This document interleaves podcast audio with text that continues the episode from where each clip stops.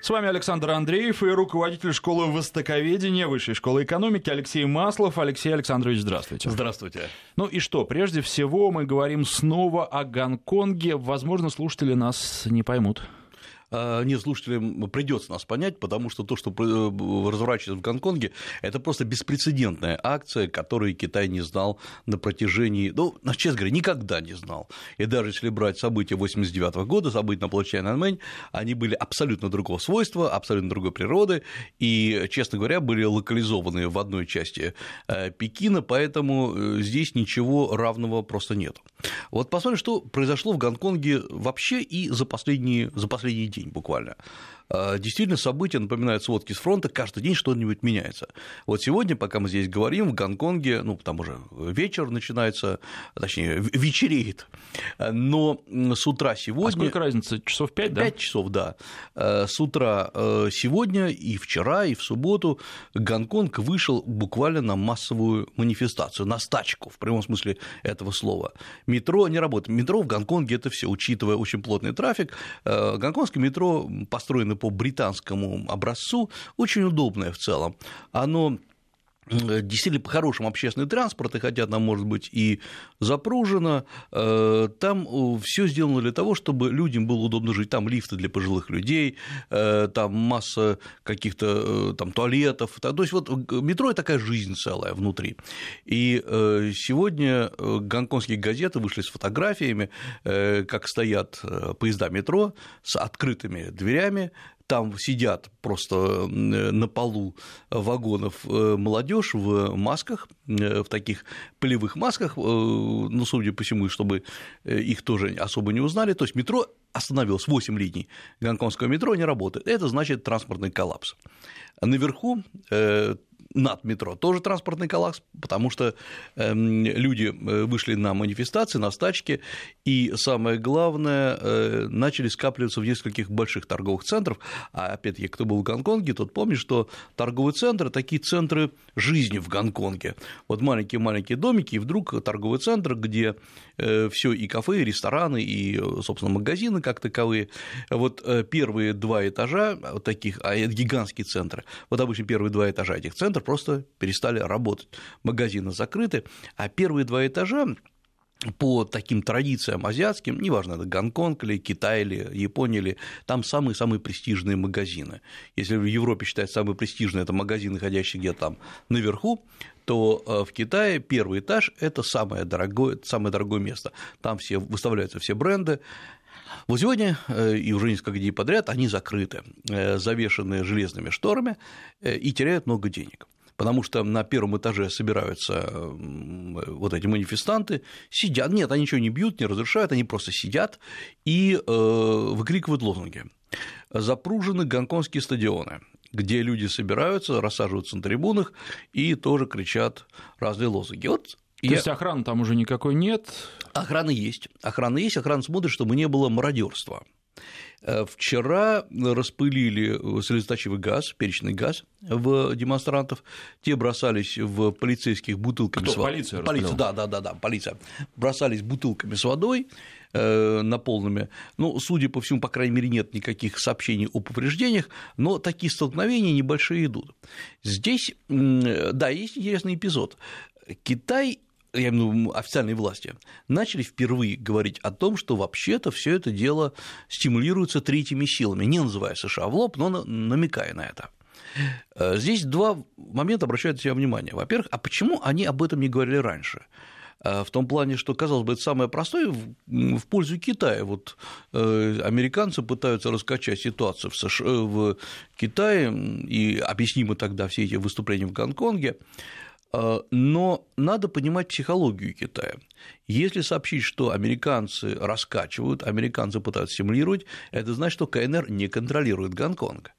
КНР вообще привыкла контролировать все абсолютно от начала до конца. И сказать, что целый кусок территории, огромный кусок территории, важный финансово, экономически, не контролируется Китаем, это расписаться в собственном бессилии. Поэтому не говорили об этом долгое время, и сегодня тоже пытаются аккуратно об этом говорить. А, во-вторых, э, здесь э, сразу тогда возникает вопрос, а как власти КНР вообще допустили это? Потому что это же не выступление каких-то, какой-то небольшой группы людей. Это весь Гонконг, надо сегодня понимать, вышел на стачки манифестации. Кто-то работает, кто-то нет, но весь Гонконг кипит. И вот э, э еще показательный и тот момент, что э, официальные власти Гонконга во главе с представителем э, административного совета Гонконга Керри Лам на две недели она просто исчезла. Вот вчера она вышла там сделала заявление по телевидению, но самое главное – это просто полное бессилие, потому что гонконгские власти не понимают, что делать. Э, вчера еще один крайне интересный эпизод, потому что все, все, вот вся жизнь стоит из этих эпизодов. Эм, внезапно над манифестантами какой-то энтузиаст поддел американский флаг. Огромное полотнище начал им размахивать, э, его тут же свои же и э, свинтили, задавили, и сказали, нет, нет, да, а что он хотел сказать? Он хотел сказать, что Америка должна вмешаться, и, в конце концов, помочь манифестантам. Ну вот вы знаете, вы говорите, и мы эту тему уже обсуждали, но тем не менее, судя по тому, как события э, разворачиваются, надо к этому вопросу вернуться, не верится, что все это происходит само по себе, что нет а, какого-то триггера, что за этим никто не стоит. Триггер есть, вот надо сказать, что триггер есть, но триггер не лобовой. По крайней мере, нет никаких упоминаний, и мы их не видим. Э, будут, как говорится, еще раз поговорим, о том, что американские или британские власти стимулировали каких-то, какие-то группы граждан на выступления. Но мы посмотрим другую сторону. Э, ведь можно же не обязательно уговаривать, не обязательно говорить с какими-то протестантами, э, с какими-то там в кавычках или в прямом смысле э, защитниками прав гонконгского человека, эм, ведь можно воздействовать через интернет. Можно постоянно обсуждать гонконгскую тему. Вот последний год идет постоянное обсуждение, неявное, но тем не менее те люди, которые читают, они это понимают, обсуждение вопроса о том, что Китай постоянно ограничивает права Гонконга. И э, надо же... Обсуждение постоянно... где? В СМИ, но американских, в интернете.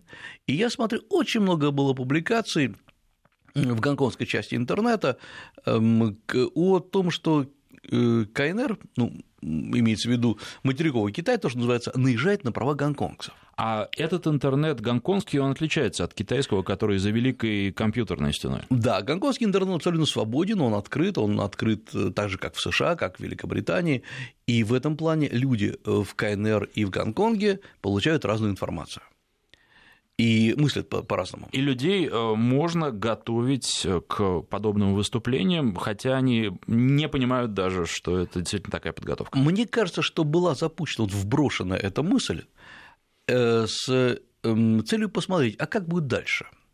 Потому что на самом деле очень сложно сказать, готов ли был Гонконг выступить или нет. У Гонконга, да, есть некоторая история, предыстория протестов. Гонконгцы выступали там в 60-х годах, но очень сложно было сказать, поднимется, вообще обретет ли это такой масштаб. Э, и э, сегодня ведь надо понять, что все абсолютно все стороны теряют э, деньги. Американские компании, которые в Гонконге расположены там, в массовом порядке, они тоже теряют деньги. Закрыты офисы, Сейчас э, вот много раз уже я говорил, подсчитывают разные стороны, сколько ежедневно Гонконг теряет деньги. Кто-то называет десятки миллионов, кто-то говорит, что на самом деле э, потери, ну, э, утраченная выгода может измеряться вообще за все время вот этих манифестаций миллиардами, но факт остается фактом удар очень серьезно нанесен.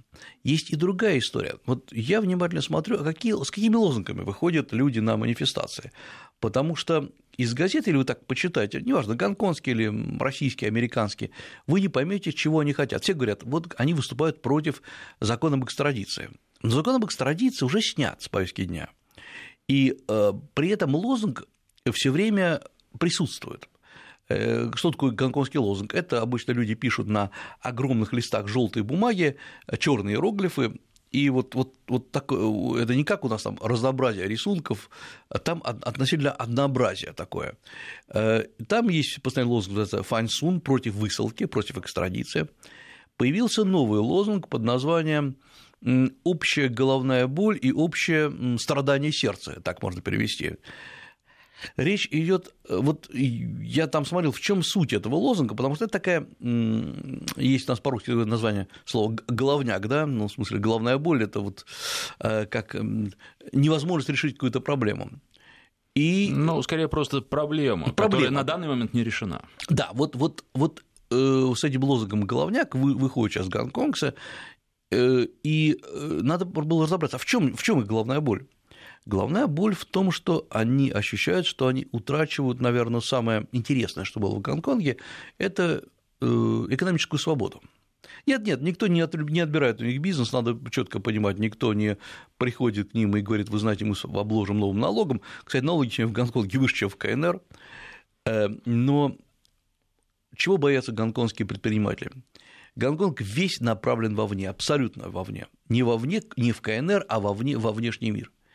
И как только сейчас Гонконг будет интегрирован экономически в КНР, то Гонконг потеряет основную доходность свою. Самое главное, что формально КНР не нарушает никакие права Гонконга. КНР не отбирает финансовую систему Гонконга, как обещали, что на 50 лет она остается то же самое. Гонконгский доллар останется гонконгским долларом. Э, КНР не меняет юридическую систему Гонконга. Все вот как было при британцах, так и есть. Но КНР действует хитро. КНР затрагивает те, тот фундамент, на котором вообще живет Гонконг. Это оказание экономических, финансовых, коммерческих услуг э, внешнему миру э, переносит э, и стимулирует перенос многих компаний на территорию Китая, прежде всего в Гуанчжоу, это город, который находится напротив Гонконга в прямом смысле этого слова, в провинцию Гуандун, это южная провинция Китая, и Гонконг понимает, что э, он теряет контроль над этими потоками. И это недовольство копилось очень долго. И оно обсуждалось в интернете. Я с большим интересом читал э, студенческий форум э, Гонконгского университета, где идет такая, ну, как всегда, это студенческая тусовка, она разная. Но самое главное, что вот шаг за шагом накапливалась вот эта вот протестная протестная история, и э, студенческой форуме постоянно обсуждал, что э, вот у нас все лучше в Гонконге. Я, еще, я, я не говорю, так ли это нет, я повторяю, что там писалось. У нас лучше образование, у нас мы можем обсуждать на, во время лекции самые болезненные открытые вопросы. Поэтому у нас есть нобелевские лауреаты по физике, по химии, у нас есть выдающиеся историки, международники. А посмотрите, мол, в КНР э, вся наука либо засекречена, либо военная, что, собственно, то же самое гуманитарной науки это находится под абсолютным контролем, и ничего нового там открыть невозможно. Это перемешивание каких-то цитат из старых источников. Поэтому вот хорошо, что есть такая гонконгская система, свободная, а, образовательная система свободная, яркая. И постоянно вот это недовольство зрело. А мы приходим на форум каких-нибудь предпринимателей, есть, например, форум там, ассоциации предпри... пищевых там, предпринимателей Гонконга, как-то так, и вот они опять-таки тоже начинают говорить, что раньше в Гонконге можно было ввести любые товары из Новой Зеландии, из России, из Японии, и потом к нам приезжали на наши оптовые рынки э, кайнеровцы или малазийцы, неважно кто, покупали это все, как было здорово. А теперь это оказывается, все поставляют напрямую в КНР, и мы теряем наш небольшой, но все же посреднический процент. То есть у каждого было свое недовольство. И вот оно сработало. И оно сработало так, что э, я сейчас вижу опасность главная в том, что мы об этом говорили как раз и в прошлый раз вообще в этой студии говорили, о том, что протесты в Гонконге теряют свою рациональность. Они вообще утратили ее полностью. Не с кем вести переговоры. И власти, судя по всему, не могут вычислить, с кем вести переговоры. Потому что неважно, может быть, была бы даже, к счастью, я в прямом смысле говорю, группа экстремистов, но она была бы группа, ее можно было вычислить, либо арестовать, либо договориться. Сейчас такой группы нету. Есть зачинщики, судя по всему, отдельных выступлений в каких-то районах. Но люди просто собираются в масках, там орут, кричат э, и нападают на органы власти, нападают на офисы власти, региональные офисы, полицейские, либо вот административные. И в этом плане КНР уже в субботнем выпуске Жеми Жибао, центральной партийной газеты, еще раз сообщила, что э, мы не можем допустить такого разгула хаоса, нам придется предпринимать самые жесткие меры. А что могут сделать центральные власти Китая? Ввести войска. Ввести войска, и это будет самое страшное. Потому что у КНР сейчас очень сложная ситуация. Если ведут войска, на десятилетия КНР будет подвергаться э, критике Причем критики жесточайшие, а особенно сейчас, вот на фоне сложных переговоров в США, на фоне э, ситуации с, эм, там, может быть, еще поговорим, падением экономики Китая, это будет, конечно, ужасный удар. С другой стороны, не вводить войска, то есть ничего не делать, это оставить, пустить все на самотек. Вот сделать так, как сейчас есть. И я обращу внимание, что есть нехорошая очень тенденция в мире, то, что вообще левый разворот, он теряет свою рациональность абсолютно. Левый разворот идет исключительно как протестный разворот. Это мы видим в Гонконге, э, далось что-то, но непонятно, что взамен. Движение желтых жилетов, которые там удовлетворили массу требований, а на самом деле все это продолжается. Пожалуйста, движение в Москве, в России, та же самая история, далось что-то, но взамен очень сложно что-то предложить. И вот идет мировая тенденция.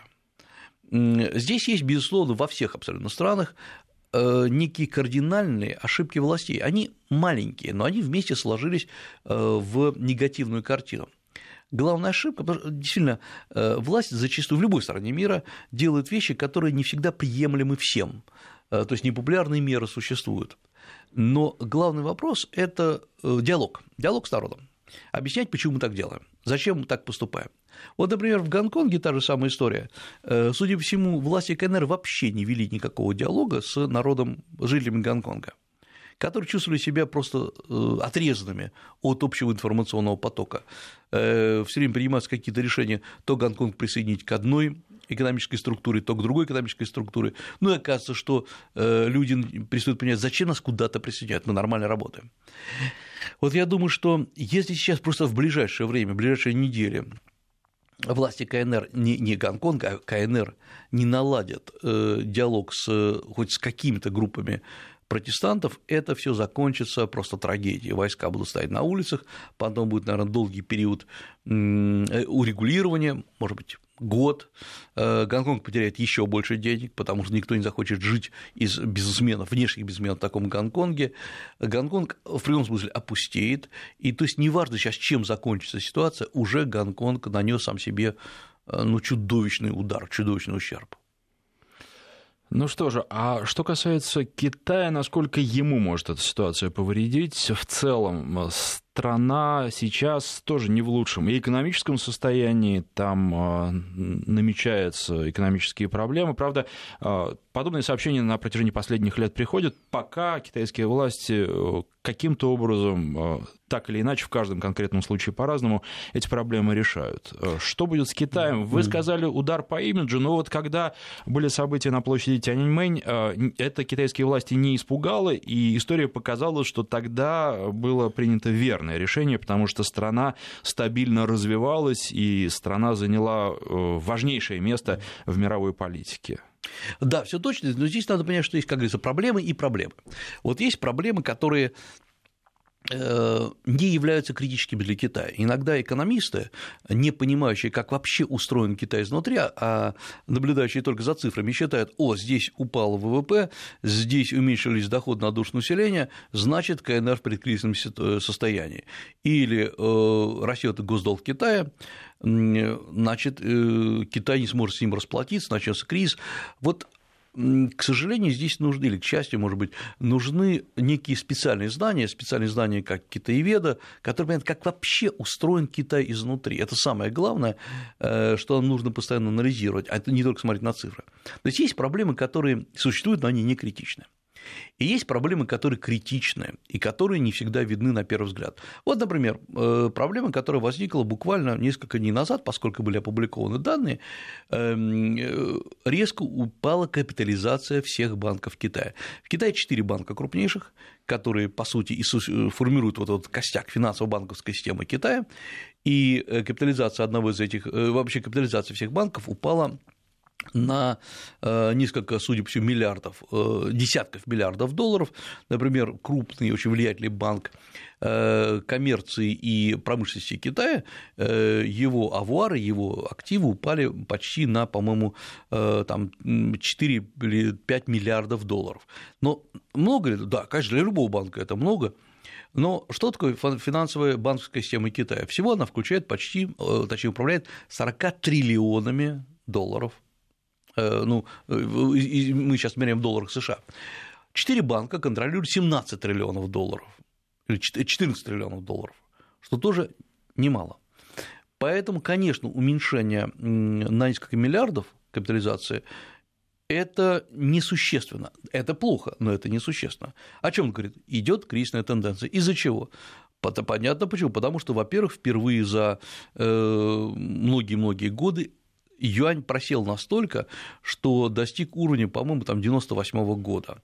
То есть юань уменьшился, а доллар укрепился относительно юаня. Почему это произошло? Заявление Трампа о том, что если вот не будут решены все эти проблемы до 10 сентября или там с 10 сентября, э, с 1 сентября будут подняты вновь пошлины до, на 10%. Раньше юань так не реагировал, и вообще банковская система не реагировала так. А почему сейчас отреагировал? Все понятно. Потому что стало понятно, что США не шутят. Стало понятно, что идет кризисная ситуация на переговорах между КНР и США. Несмотря на отличные твиты Трампа о том, что вот мы близки к завершению переговоров, и о том, что, в том, что КНР там в лице вице-премьера или в лице премьера говорит о том, что мы достигаем каких-то договоренностей, но в реальности э, бизнес китайский, крупный бизнес, стал понимать, что не так уж чтобы близки, близки эти договоренности. И те, которые будут достигнуты, они не санируют ситуацию, они не дадут ей упасть ниже. И вот мы понимаем, что экономика Китая, которая целиком была направлена как вовне, она испытывает огромные удары. И сейчас это все проявилось. Более того, э, например, э, США же начали очень серьезное наступление на Китай по всем параметрам. Вот то, что Майк Помпео, э, посещая Микронезию, вот это, при всем уважении, не самый могущественный регион, там Палау, Тувалу он посещает, другие государства океане. Вот его, интересно почитать, о чем он там говорит с этими людьми. А он их убеждает, что Китай это главный враг не только США, но главный враг экономической системы мира. И казалось бы, почему он говорит это в Тувалу? Вот, а это я поясню. Потому что, чтобы эти государства не ориентировались больше на Китай, а ориентировались в основном на США. Таким образом, а, идея США еще и отрезать от Китая просто целый ряд рынков и целый ряд стран, которые когда-то на него ориентировались. Руководитель школы востоковедения Высшей школы экономики Алексей Маслов в студии. Сейчас сделаем перерыв на новости, после них продолжим. 10 часов 34 минуты в Москве. В студии руководитель школы востоковедения Высшей школы экономики Алексей Маслов и Александр Андреев. Продолжаем говорить о китайских проблемах. Алексей Александрович, вы имеете в виду, что сейчас у Китая действительно серьезные проблемы? Э, да, сейчас очень серьезные проблемы, и оказалось, э, вот если посмотреть опять-таки вглубь, Американцы изучали э, Китай, структуру китайской экономики и структуру принятия китайских решений несколько лучше, чем другие страны, другие экспертные группы потому что удар нанесен, во-первых, это серия последовательных ударов. Вот если мы посмотрим, немножко отмотаем назад, скажем, на год назад или на полтора года назад, мы увидим, что делалось. Сначала это э, якобы формальная попытка восстановить баланс торговый между КНР и США. Э, да, КНР продает больше, США покупает меньше, меньше э, продает меньше в Китай, поэтому надо восстановить баланс. Делается это очень простым, казалось бы, грубоватым способом, повышаются тарифные барьеры так, чтобы продавать Китаю э, в США продукцию стало бы невыгодно, невыгодно ровно на 25%. Китай тут же включается в игру и в ответ повышает э, тарифы на закупку, на продажу из э, США продукции в Китае. Да, целый ряд американской продукции не идет в Китай. Вот это вот как раз соя, э, фрукты, мясо и так далее. И американские фермеры страдают, они датируются государством, то есть США себе тоже наносят какой-то удар. То есть все пока идет э, как торговая война. Но уже тогда ряд экспертов, и э, там не только ваш покорный слуга, но э, многие серьезные европейские эксперты говорили, нет, это, это начало очень грамотного наступления на Китай, потому что стало понятно, что нынешняя структура экономики Китая и, грубо говоря, добыча денег, вот откуда Китай добывает свои деньги в экономику, она только хороша, хороша ровно настолько, насколько Китай э, торгует и открывается внешнему миру. И самое главное, выбрано очень правильное время, когда экспорт из Китая подорожал, когда вообще китайские товары подорожали, когда их доходность держится просто на грани. И Китай начал свою перестройку. Перестройку, э, чтобы экспортировать не товары, а технологии технологии или высокие технологии. Сегодня, конечно, основной экспорт Китая в мир составляет электроника, а не как многие считают, там шмотки какие-то, э, одежда. Нет, нет, нет. Сегодня это электроника в основном. Э, то есть Китай занимает ту же самую нишу, что когда-то занимала Япония, Южная Корея, вот сегодня Китай. Китай поставляет и под своими брендами, и под брендами других стран, и самое главное, Китай начал, по сути дела, поставки вот этих вот высоких, э, этой электроники переключать на поставку высоких технологий. Вот это китайское наступление на рынке 5G. Э, Китай поставляет, пытается, по крайней мере, поставлять э, оборудование для спутников и так далее. И то есть это такой переломный момент, надо постепенно уменьшать Э, объемы поставок э, потребительских продуктов и увеличить поставки высоких технологий. Обычно на это уходит на такую перестройку 5-6 лет. Это переломный момент. И вот в этот момент, вот на этот стык начинается, приходится удар США. И США пытаются не дать Китаю выйти на новые рубежи. И тут же следующий удар, помните, по э, компании ZTE китайской, по Huawei, то есть высокотехнологичные компании, и постоянное обвинение их в шпионаже, в промышленном шпионаже, в э, том, что есть закладки во всех там электронных модулях этих компаний, и растет недоверие. Э, так или не так, вот парадокс в том, что США не опубликовал никакого аналитического доклада, что действительно в модулях этой компании есть какие-то закладки, которые передают куда-то э, на какие-то сервера в массовом порядке. То есть этого нету. Но многие компании, многие западные компании уже не доверяют. Э, потом там начинается некое послабление, потом тут же Китай берет заложники, я напомню, нескольких человек, это финансовый директор компании Huawei, арестован. Сегодня Китай, не сегодня, а на этой неделе, на прошлой неделе Китай э, выдает санкции на арест еще нескольких представителей других высокотехнологичных компаний, которые якобы занимаются мошенническими схемами. То есть это э, США постоянно окружают Китай со всех сторон. И, наконец, начинается еще вот одна история – это Гонконг. И сегодня Китай оказался перед лицом сразу многих проблем, каждый из которых угрожает, как ни странно, стабильности именно политической власти.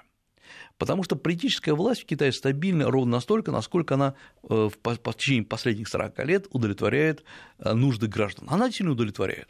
Она очень хорошо удовлетворяет, и в этом плане рост благосостояния, рост технологий, э, он идет постоянно. Китай изменился просто колоссальным образом.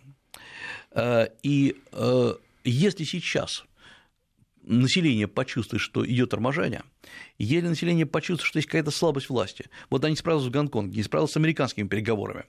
Эм, э, это будет, конечно, очень серьезный удар по стабильности вот этой вот системы. Поэтому Китай начинает искать новые выходы. Китай, кстати говоря, действует очень грамотно, но с запозданием.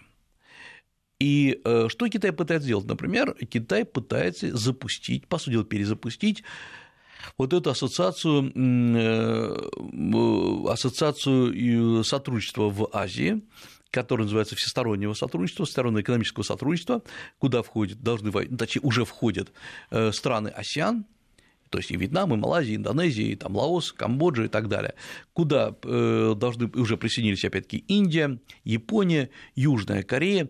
То есть, по сути дела, Китай постепенно, не торопясь, создает свою экономическую ассоциацию в Азии. Скорее всего, она будет базироваться на э, большой зоне, зоне или зонах э, бестарифной торговли. То есть облегчить поставки товаров в Китай и из Китая тоже. То есть удешевить товары. Заодно Китай получает новые рынки. Это серьезный удар по США, потому что выбивается вот эта основа. Самое главное, что сегодня Китай, как ни странно, будучи такой суперразвитой экономической страной, он не имеет своей экономической э, организации, своей экономической компании. Поэтому Китай участвует в международных, в ВТО участвует, э, в ШОСе, э, в БРИКСе, но там не совсем вот Китай, там разные страны. Здесь Китай пытается быть лидером. Очень сложные отношения с Индией в этом плане, потому что Индия не хочет быть под китайской структурой, но в конце концов, очевидно, они договорятся. И сейчас речь идет о времени. Достаточно времени у Китая, чтобы отрегулировать свою экономику. Мы видим, что сильно падает банковский сектор, мы видим, что практически каждый месяц у Китая э, рост ВВП меньше, чем был в прошлом месяце. Да, есть, конечно, сезонные колебания, все нормально, но тем не менее это так. Э, у Китая падение по целому ряду производств, например, там, по строительным материалам, у Китая опять раздулись пузыри нереализованных э, продук... Э, недвижимости, дома, э, которые строятся и не продаются. Все это по отдельности можно отрегулировать, конечно. И, Китай проходил через это. Но сейчас постоянно идет внешнее наступление. И я думаю, что как раз американские аналитики, еще раз повторю, выбрали очень верное время, но сейчас внимательно смотрят, а как Китай будет реагировать? Ведь вопрос не в том, что по любой стране можно ударить. Вот в любой стране можно выбрать такие болевые моменты и буквально атаковать ее. Важно, насколько страна адекватно может реагировать, насколько у нее есть и свои специалисты, и эксперты, и, э, строго говоря, люди с политической волей. Насколько страна едина в выражении этой политической воли. Вот Китай, мы сейчас видим, идет на очень интересный поступок, что ли. Китай э, я не помню вообще, какая логика развития Китая. Китай всегда, во все времена э, готов сотрудничать только в том случае, если Китай является главной страной. Китай всегда считает, что он диктует правила, он диктует, он делает вид, что э, мы все равны, что идут равные переговоры, но в реальности Китай всегда предлагает свою модель, считает, что ей должны следовать все страны, а если они не следуют, они еще просто не понимают свое счастье быть рядом с Китаем. Это было в древности, это есть в современности.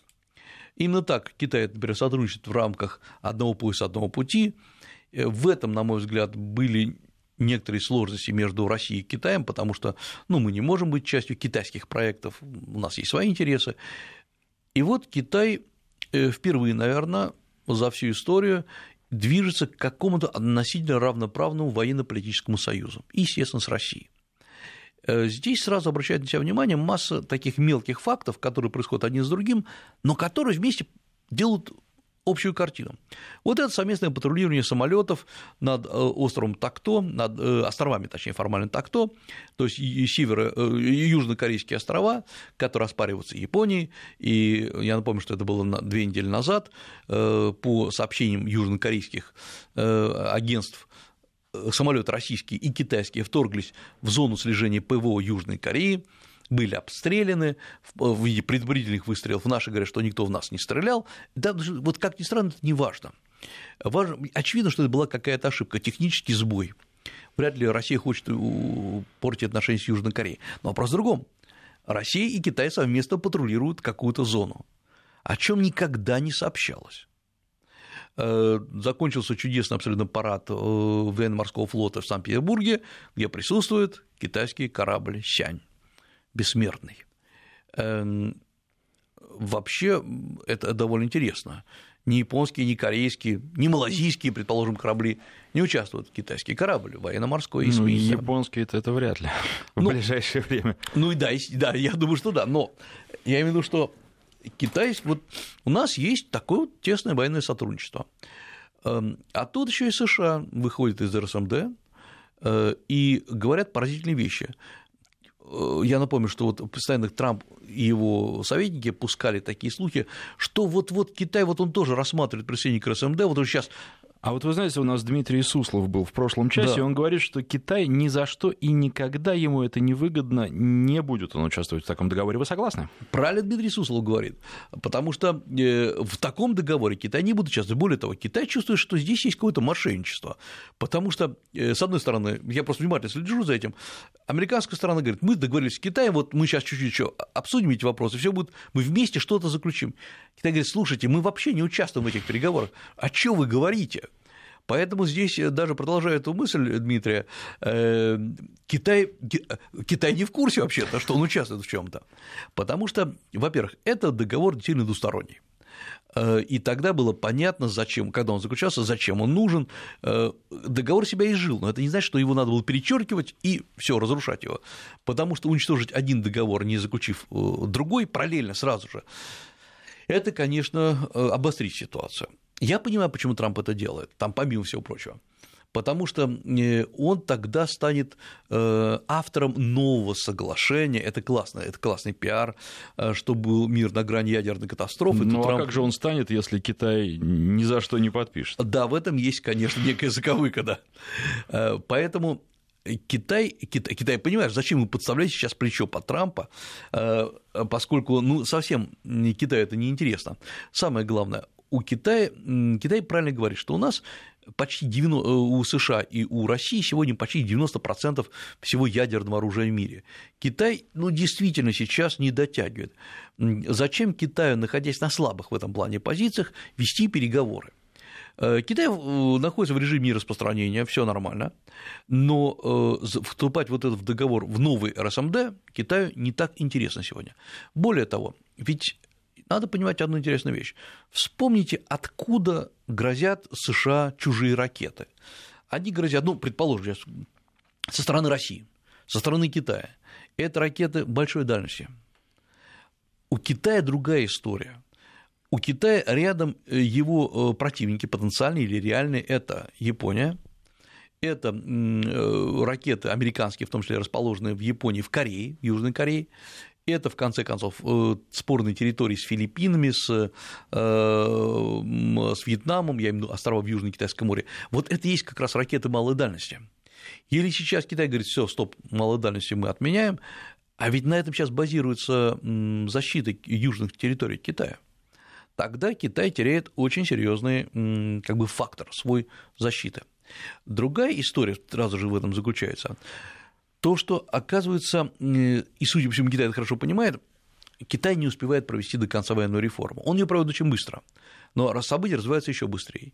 Китай э, еще вот в начале этого года активизировал размещение новых, э, в том числе ядерных ракет на своих подводных лодках, э, вводит в действие, в строй новые авианосцы, которые, это прежде всего авианосцы уже нового поколения, не те, которые были, базировались на советских старых моделях, вот «Варяг», «Минск» и так далее. Эм, но, опять-таки, не успевают. Что делать?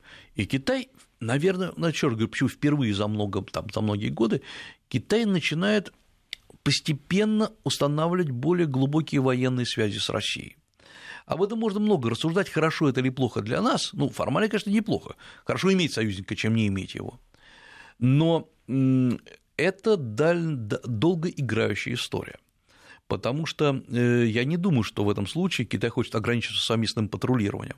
Возможно, совместная зона ПВО ответственности ПВО над частью России, частью Китая, перекрестное ПВО, э, и э, тогда это покрывает часть э, Сибири, Дальнего Востока России, часть, ну, естественно, Курильская гряда, это часть восточного, северо-восточного Китая. Эм, это грамотная история. Э, это, я не исключаю, что формирование какого-то совместного командования, либо постоянно действующего, либо временного, но ведь дальше больше. Если эта структура будет эффективной, к ней могут присоединиться и другие страны, которые эм, имеют интерес в защите своей территории, например, центральной, стран Центральной Азии. И вот это как раз сейчас э, вот мы, мы, мы фантазируем, считайте, что это абсолютная фантазия. Но здесь мы переходим некую грань, когда создается военный блок, он может не называться как блоком, это может быть система договоров целого, целого ряда, но который, с одной стороны, стабилизирует ситуацию, но с другой стороны, военный блок – это всегда эскалация, это абсолютно всегда, поэтому блок-то военный. И мир опять приобретает вот эту многополярность, теперь же военную. Э, для многих может быть, и лучше мыслить в условиях многополярности, вот есть там свои чужие. А противостояние будет, соответственно, новый блок и НАТО? Конечно, потому что по-другому никак не получится. Эм, ведь сегодня НАТО не имеет э, соперника в виде блока совсем. Ни интеллектуального, ни военного, никакого. Э, вот поэтому многие эксперты говорят, вы знаете, блок нужен, потому что нужна вот многополярность. А силы и средства будут сопоставимы, если вот такое противостояние будет. Да, сопоставимы, конечно, сопоставимы, и, и учитывая территорию России и Китая, так уж получается, э, они, как говорится, с них удобнее пулять ракетами. То есть мир снова делится пополам. Да, мир снова делится пополам, и почему, собственно говоря, э, в чем, в чем новинка этой конфигурации? Китай попытался же протолкнуть и пытается протолкнуть свою идею вот этого пояс и путь. Это формально торговая идея, э, инфраструктурная, но там Китай главный. А вот военный блок может быть, возникнуть на новых основах, когда мы имеем равноправную Китай и Россия, потому что, конечно, опыта у России и военных сил России, и новинок к вооружению России больше. А экономических возможностей больше гораздо у, у Китая. Китая и, соответственно, союзников, ну, по крайней мере, экономических. А где экономика, там и политика. Ну, экономика Китая в 10, ровно, почти в 10 раз больше, чем российская. Вот там, несмотря на все падения. Плюс Китай хорошо приучил к себе целый ряд, целый ряд других стран. Конечно, здесь страны взаимодополняемые – это непростая ситуация, поскольку очень сложно общаться с Китаем, не имея такого же потенциала, как Китай. Ну, вопрос, да, возникает, нам это выгодно ли, или Китай нас в этом союзе подомнет под себя, и вот эта история все таки с пролетом над э, островами, которые многие считают спорными, э, здесь э, не будет ли Китай дальше так же себя вести, или будет только если в том случае, вот если мы будем позволять? Вы знаете, все зависит от того, насколько у нас хорошие грамотные советники. Я не знаю, я просто не знаю подробностей, их, наверное, никто не знает, э, насколько четко и правильно оценивают логику развития Китая, например, в нашем военном ведомстве. Наверняка вооруженные силы Китая оцениваются очень грамотно, и специалисты. А вот просто понимание того, что думает Китай о нас, это как раз оценить надо очень грамотно. Если Китай рассматривает Россию как э, подкидную доску для своих интересов, нет, так дело, конечно, не пойдет. Эм, и говорить, вы знаете, это взаимовыгодный союз, любимая китайская фраза, ситуация вин-вин, обе стороны выигрывают, все очень здорово. На самом деле не надо это слушать, надо внимательно анализировать, что нам нужно. Потому что в конце концов любой военный блок, да, он хорошо защищает, но вообще-то он уносит деньги. Это затратная история. И э, э наша задача все-таки смотреть, развивать экономику, у Китая денег много, они их, в общем, достаточно легко многим дают, часто теряют, но вот здесь вопрос, ведь когда дают, потом э, это заканчивается очень часто плохо, потому что, э, ну, приходится делиться многим странам фактически суверенитетом. Абсолютно правильно, потому что многие сегодня задают вопрос э, о качестве китайских инвестиций. Что такое качество? Грубо говоря, я вложил деньги, сколько я получу? Если я вкладываю, вдруг увидите, что я не собираюсь получать, у вас возникает вопрос, а зачем я это делаю? Либо я идиот, идет, э, либо я хочу взять чем-то другим суверенитетом страны, национальной экономикой. И вот в этом плане как раз постоянный анализ того, что хочет Китай, Китай находится в сложной ситуации. Соответственно, он будет сейчас предпринимать очень резкие, быстрые действия. Вот это вот некоторая наша э, тяжеловатая аналитика Китая сегодня уже не сработает. Нужно э, проникать в саму суть, в логику китайских поступков. И чем быстрее мы это сделаем, тем легче нам будет жить. Э, наша внешняя политика относительно Китая сегодня гибкая, она постоянно позволяет соблюдать некоторую дистанцию, но слишком близкое сближение в конечном счете может привести и к тому, что когда ну, люди слишком близки друг к другу, они могут ругаться по мелочам.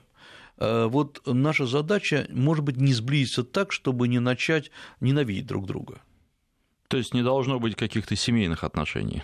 Э, я думаю, должны быть абсолютно рациональные, в известном смысле э, циничные отношения. Кстати говоря, именно так, как Китай относится к другим странам. Он очень рационально относится. У нас есть э, романтика, у нас есть надежда какая-то. Вот нам надо тоже рационализировать свое отношение к Китаю. А как вы считаете, насколько это долгосрочный союз может быть? Какая перспектива рассматривается? И вместе с военным сотрудничеством может ли рассматриваться возможность технологического сотрудничества? То есть можем ли мы, подращивая экономику, и здесь подрасти? Потому что ну, за технологиями совершенно точно будущее. Мы в прошлом часе вот с Дмитрием Сусловым говорили об этом, что и новые виды вооружений нужны, которые э, делают бессмысленным количество. Нужно качество. Э, я думаю, что, во-первых, это никак друг с другом не связано. Технологическое сотрудничество, если бы мы были заинтересованы, оно пошло бы еще там лет пять назад. Второй момент, который надо понимать, Китай ушел в технологиях относительно России на десятилетия. Вот не надо здесь Вперед, Вперед, конечно, да. Не, не надо иметь какие-то тут иллюзии. Мы радуемся, вот Китай закупает нашу операционную систему. Но, но мы же умеем догонять, и история это показывает. Надо опережать, а не догонять. Потому что нельзя заниматься быть в догоняющей модели. Э, ведь в технологиях опережение это предлаг... Э, надо предложить абсолютно новую матрицу, иную матрицу. Китай сейчас это делает. Вот э, наша задача сейчас углубить сотрудничество вне военных областях, в технологических, в, там, в электронных платформах, в создании новых сетей и так далее. Вот если мы сейчас будем говорить, что мы тащимся за Китаем, что нам не хватает денег и, и так далее, мы должны понимать, что тогда отставание будет таким, что вся дальнейшая, все дальнейшее сотрудничество с Китаем будет работать на Китай, а не на нас, потому что Китай будет каждый раз разводить руками, как часто он делал на торговых переговорах, и говорит, слушайте, вот мы готовы сделать это, вот, э, а вы готовы столько же вложить, сколько мы? Мы готовы эм, создать там новый центр, вы готовы поддержать это финансово. И когда оказывается, что мы, у нас меньше потенциала, Китай говорит, ну мы же вам предлагали честно. Вот здесь, конечно, это вопрос глубочайшей внутренней перестройки российского технологических платформ. Ну что ж, наше время подошло к концу. Я напоминаю, что в студии был руководитель школы востоковедения Высшей школы экономики Алексей Маслов. Будет, будем следить за развитием событий в Гонконге. Но, как я понимаю, прогноз все равно негативный. Просто так это все не закончится. Не рассосется. Да, это точно. Спасибо. Это точно.